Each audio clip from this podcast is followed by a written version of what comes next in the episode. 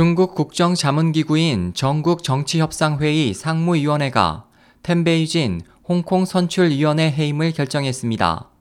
텐 위원은 선거제도 개혁을 요구하는 시위로 인한 혼란이 계속되는 가운데 사태를 수습하지 못한 책임을 물어 량전잉 행정장관에게 사임을 요구했다고 29일 중국 신문망이 전했습니다.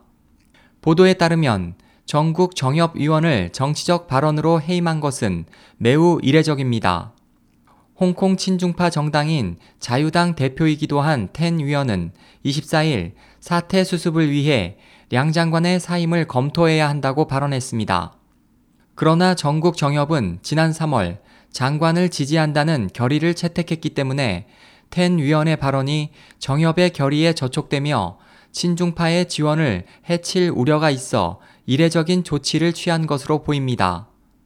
텐 위원은 친중파이면서도 지금까지 중국의 반기를 들어왔습니다. 지난 2003년 국가 전복제 등을 담은 홍콩 기본법 23조 입법을 위한 심의 직전 텐 위원은 갑자기 의원직을 사퇴해 찬성파의 법정 정족수 미달로 심의가 좌절됐습니다.